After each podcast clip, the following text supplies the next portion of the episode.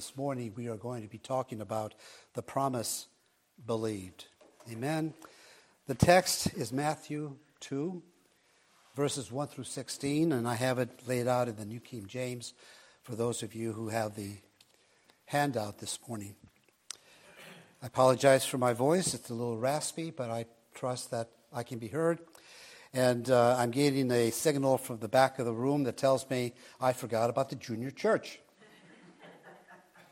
Well, I haven't officially. Bye. Amen. What would I do if I didn't have so many looking out after me? I didn't have communion this morning, so we're not going to have communion at this service either. Somebody mentioned to me, why, why did I uh, forget it? And I point to my wife and I said it was grandma's fault. oh, well, next week. Pastor Bob is looking forward to communion next week. Amen. Anyway, let's walk with me as I go through Psalm 19:14 as I always do. I have to I have to seek the anointing of the Father asking Him to anoint my words to make sure that they correspond with His thoughts. So, dear Lord, this morning, let the words of my mouth and the meditation of my heart be acceptable in your sight, O Lord, my strength and my Redeemer. Amen. Well, this morning, I intend to focus on the forgotten story of Christmas, the hard side of Christmas. A wise man once said, There are at least three versions of, to every story my version, your version, and the truth. That's true of Christmas. Listen, there is a forgotten story that is necessary to hear to make Christmas complete. Part one and part two, previously delivered, is the story most of you are familiar with most of which is given in every church in the world. But part three is going to leave you with an incomplete picture of Christmas unless you go back and pick up part one and two. You see, there is a beautiful side of Christmas. That's Luke's version. It's the love story that is set to music. And there are angels coming and going and singing and lighting up the sky. There is joy. There are the miracle of the stars that seem to move through the sky. And there are shepherds coming and a baby lying in a manger. In Luke's version, everyone is singing. Mary sings, My soul does magnify the Lord. Elizabeth is singing. And of course, angels are singing. That is the side of Christmas we love, we cherish, and we promote and rightly so, for it is Christmas from God's perspective, the heart of God displayed toward us. But there is another side of Christmas, the dark side, the hard side. It is Matthew's version. In this version, there is hatred and betrayal, murder and weeping in the homes of Christmas. It's about cosmic war there is pain in the hearts of many in this version of Christmas. In Matthew's version, the doors are locked shut and families are hiding in the basements. Mothers are holding their dead children in their arms, murdered by the order of the king because it was Christmas. In this version, Joseph awakens his wife and he says, We must leave now. Why? I am so tired, and, and Jesus is so young.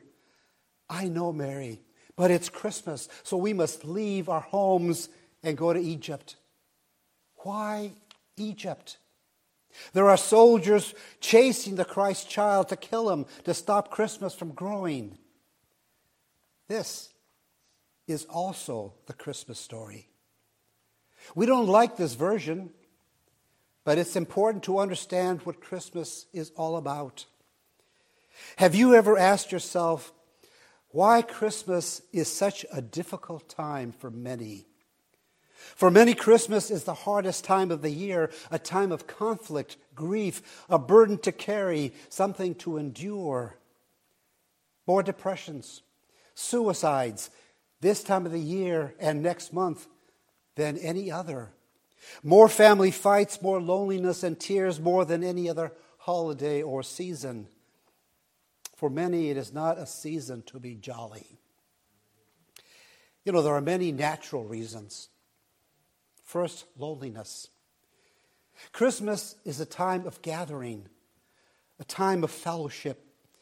But there are those who are alone, some for the first time, and it's a difficult time. Second, failure. You know, at the end of the year, we are often confronted, figure out the source of that, with an evaluation of our life. And for many, the dominant thought is we have failed. And we are reminded of all the mistakes that we made that preceding year. Three, for some, it is financial, wanting to do more, but can't. Fourth, for some, it is pressure the enormous pressure to produce a magnificent Christmas. This year will be perfect as stress becomes great. Have you heard this one? Okay, everybody, quit fighting and yelling and smile for the Christmas picture. We're making Christmas memories here. Do you hear me? Why? is Christmas so hard, so difficult, so exhausting and troubling for so many? Well, we can point to the commercialization of Christmas, the enormous activities of Christmas as part of the reason that it is so hard. We can complain that Christmas is hard because it is so busy, but it's no busier than we want it to be or that we make it to be. Listen, there is a spiritual component, a spiritual source to our Christmas hardship, a dark side of Christmas that we must face in order to live in Christmas joy and power. Christmas is spiritual warfare. We want to believe that Christmas is the suspension of conflict and spiritual warfare, but the Bible declares that just the opposite is true. It is the beginning of God's final invasion into the dominion of darkness. Satan fought it then. Satan fights it today. We want the world to believe that Christmas is so innocent, tender, loving, and good that no one who understands it would fight it, resist it, but would embrace it. We sing Silent Night, Holy Night. All is calm, all is bright. The song has power when we as believers calm ourselves before God. But to hell and to those who want to stay in its power of darkness, evil and selfish power, it has the greatest threats. How else can you explain the ridiculous reactions to the Christmas story and message? For example, the million dollar lawsuits against displaying the nativity scene on public property. How dangerous is that poor couple and animals huddling together in a cold cave around a baby? One Illinois court held that nativity scenes are dangerous to the welfare of society. A sociologically damaging story, the case said. Is that rational? What danger poses a baby and poor shepherds and Persian astronomers to the intellect and well being of such an educated and open society as ours. Not logical. Can that baby be any more dangerous than a big fat man who lands on the roof of your house and can magically squeeze down your chimney, drinking milk and eating cookies while we sleep? And knows everything you do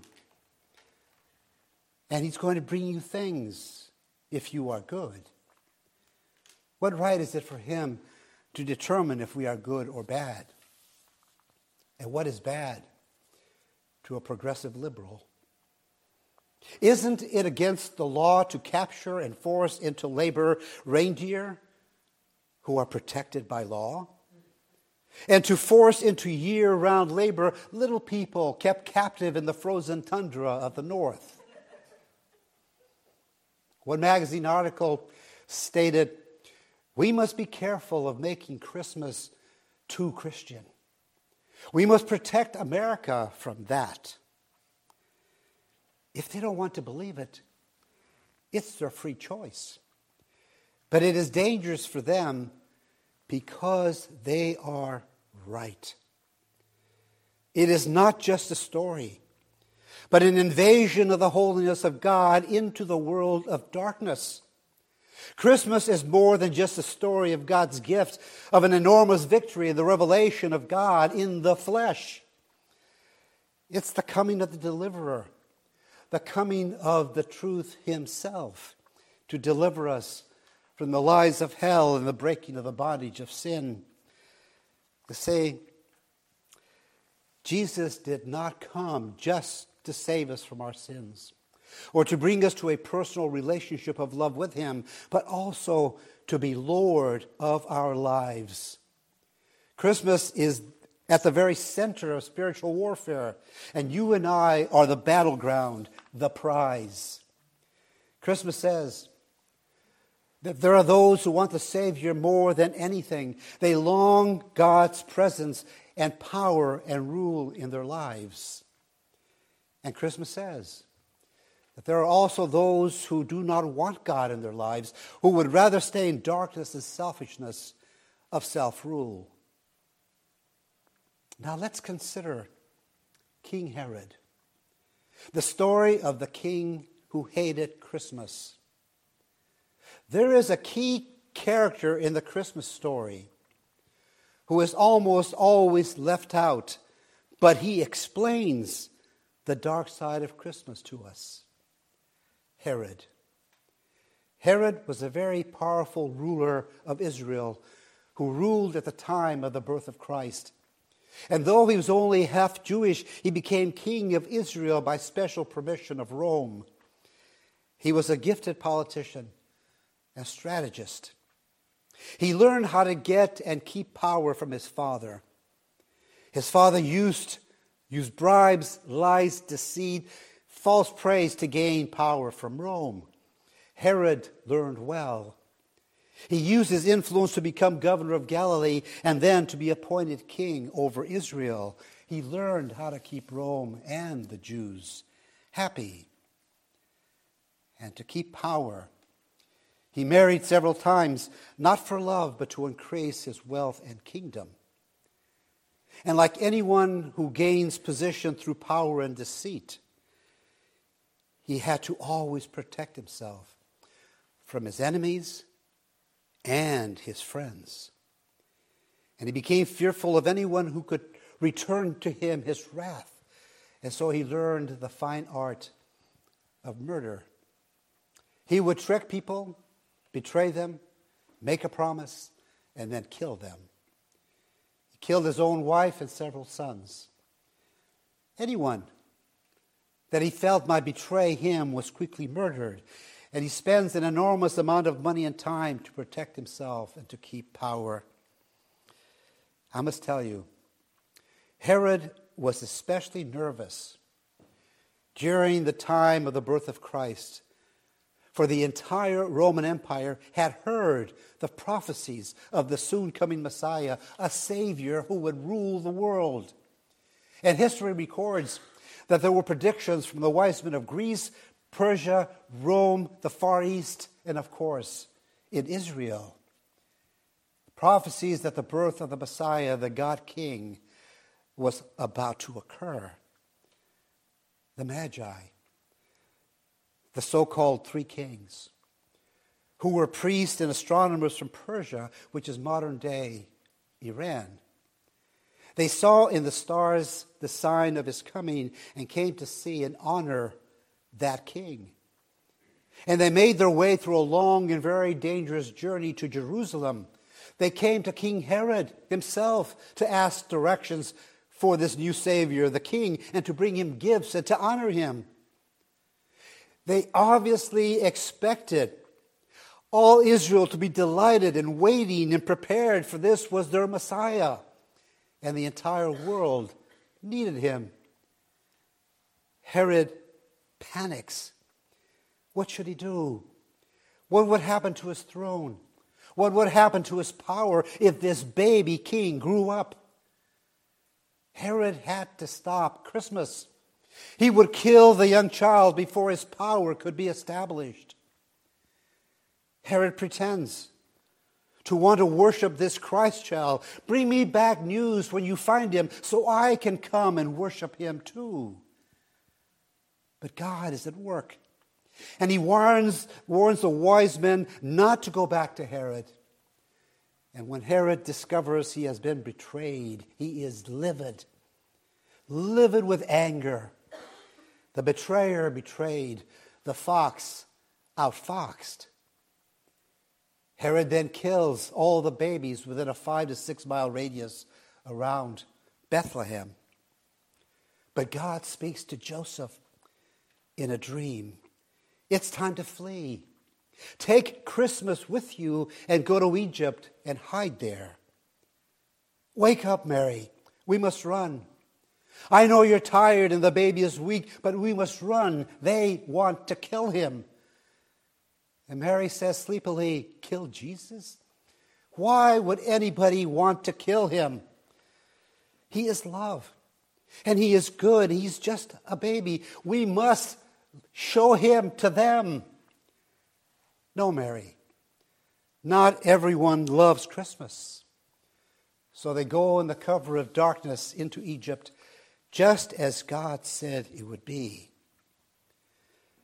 You know, historians say it was probably not many babies, perhaps as few as 60, and maybe as many as 100. Not much by the standards of the time. Life was cheap then. Today, you can see where they buried those children in Bethlehem in a cave, and they wept. Why? Because it was Christmas. Mommy, why are they killing the children? I'm not sure, but I've been told that it's Christmas and they want to stop it. Question Why did Herod hate Christmas? It could be he was mistaken. Jesus did not come to take his gold throne or purple robes, but his heart. Perhaps he did know that Jesus wanted his heart. But Herod and his world could not live the way they had if Christmas grew. So he let the dark side take over and fought Christmas. He was afraid. The great King Herod powerful, cunning, rich, was afraid. He instinctively knew what mankind knows that the baby was more than a savior. He was the coming king to rule the hearts and the wills of mankind. He was born to rule.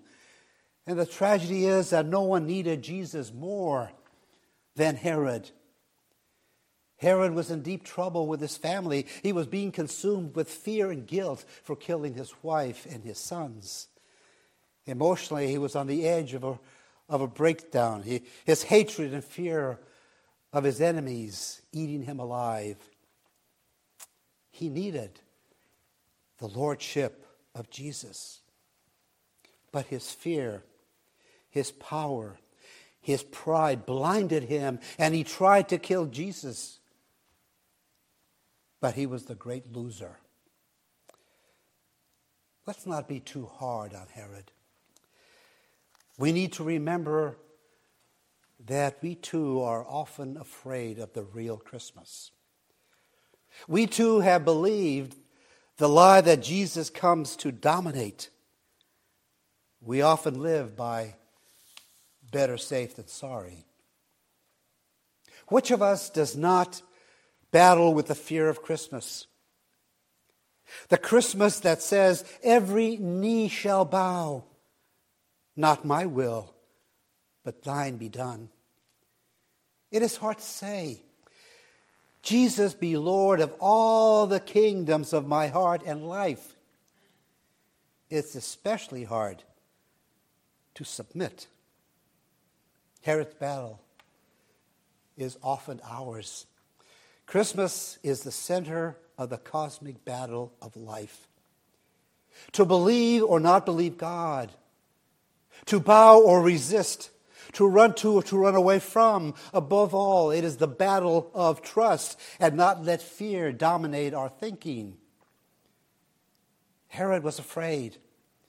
He misread God's intentions and he panicked and he fought when he should have followed. He made war when he should have worshiped. He feared when he should have made Christ his friend. The fact is that you cannot understand or live in the real Christmas until you understand and deal with the spiritual warfare of Christmas. Amidst the sound of angels singing, there's also the sound of quiet weeping. There is the loving family gathered around the manger, but there's also the hateful king wanting to tear it apart. This Christmas was good news, and there was danger. So, how do you win the battle for Christmas? Christmas is God's call for participation. God searched until he found the right person and the right couple to be partners for Christmas. In young Mary and Joseph, he found a couple who dared to share the challenge of bringing Christmas to the world. The fact is that there is only Christmas with all his victory, hope, love, and blessing when there are those who are willing to pay the price. Anyone who knows Christmas knows that it is expensive and hard. Anyone who joins a Christmas battle for love and joy knows that it costs you and it can bring you to the point of weariness and tears. It was not easy for Mary and Joseph. Their marriage plans were changed, their friends were changed. They rode to Bethlehem. That was hard and long, and the local hotel was closed. And they had to give birth to God in a cave with sheep and cattle. Then to flee to Egypt and raise your children there, all because God wanted partners for Christmas. But you can't have Christmas without partners. We cannot save anyone. We are not Christmas. Only one can save. The angels told us so. Unto you is born this day a Savior, which is Christ the Lord. And we cannot change the world without Him. All our effort and giving and all our tears and all of our songs will not change the world without the living Christ among us. But we can carry Christmas. We can join God in this Christmas battle. Listen, those who follow him have His presence. And you will not go alone. When you go with God and follow God, you are guaranteed His presence. But it is a huge mistake assuming that the anointing and the presence of God can be fully manifested just by being called a Christian. But I have found that the magnificent presence of God and the awareness of angels singing and the joy of salvation belongs to those who dare to move out in the passion and love of Christ.